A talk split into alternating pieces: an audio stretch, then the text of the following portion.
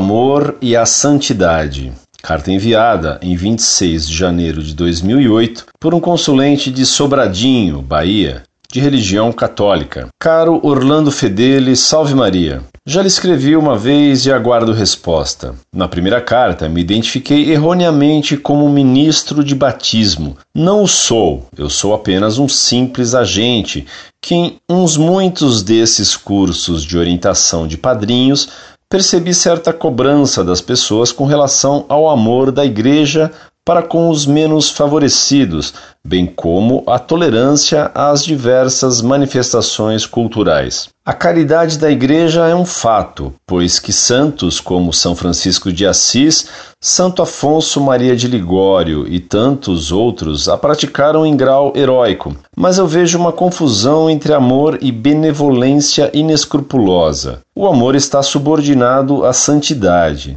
Se o colocarmos acima da santidade, amaremos o pecado e ofenderemos a Deus. Eu acredito piamente que a igreja deve transformar o ser humano para Deus e não prescindir de sua doutrina para aceitá-lo. Apesar dos ensinamentos dos santos, a comunidade parece ter se rebelado contra a ordem e contra Deus, cheias de ideias novas, e o verdadeiro se tornou obsoleto. Prezado Orlando, como pode haver amor de Deus sem a santidade? O que você me aconselharia quando se trata de instruir pessoas com concepções errôneas a esse respeito?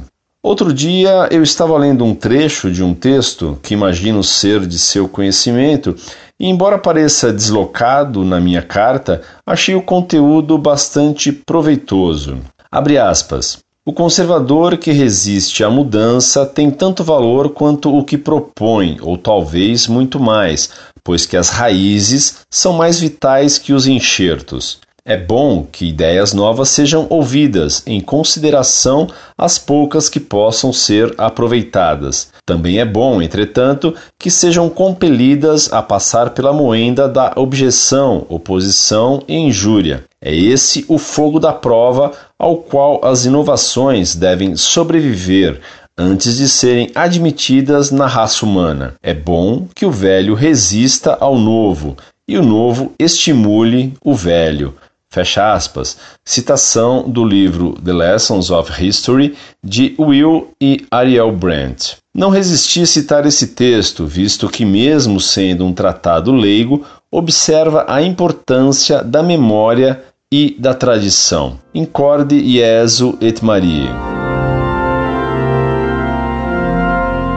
Muito prezado, salve Maria. Não existe santidade sem caridade. E a caridade é amar a Deus sobre todas as coisas, portanto, amar a Deus mais do que ao homem e amar ao próximo como a nós mesmos por amor de Deus. A palavra amor hoje está prostituída. O amor exige, por vezes, que se critique e se castigue o próximo. Fazer isso é obra de misericórdia. Hoje se pensa, bem erradamente, que o amor proíbe punir, corrigir e castigar. Amar hoje consiste em filantropia ou fraternidade maçônica, isto é, em ajudar só materialmente aos outros. Outra palavra que falseou a caridade é a palavra solidariedade. Ser solidário pode ser no bem ou mal. Quem pratica solidariedade com ladrões é cúmplice deles. E a frase que você cita não é boa, pois é bem naturalista. Ser conservador pode ser muito ruim. Por exemplo, quem quiser conservar a situação atual do mundo está lutando para conservar o mal e a corrupção atuais. Devemos ser contra a situação podre atual e não conservadores. Padre conservador é aquele que fará depois de amanhã o que um padre moderninho fez ontem. Um conservador é um revolucionário retardado ou atrasado. E também não existe novidade na igreja. Nosso Senhor deu à igreja um depósito de verdades que a igreja deve transmitir a todos na história. E não há um joguinho dialético entre o novo e o velho. Esqueça essa frase. Um abraço. Incorde Iesu Semper, Orlando Fedeli.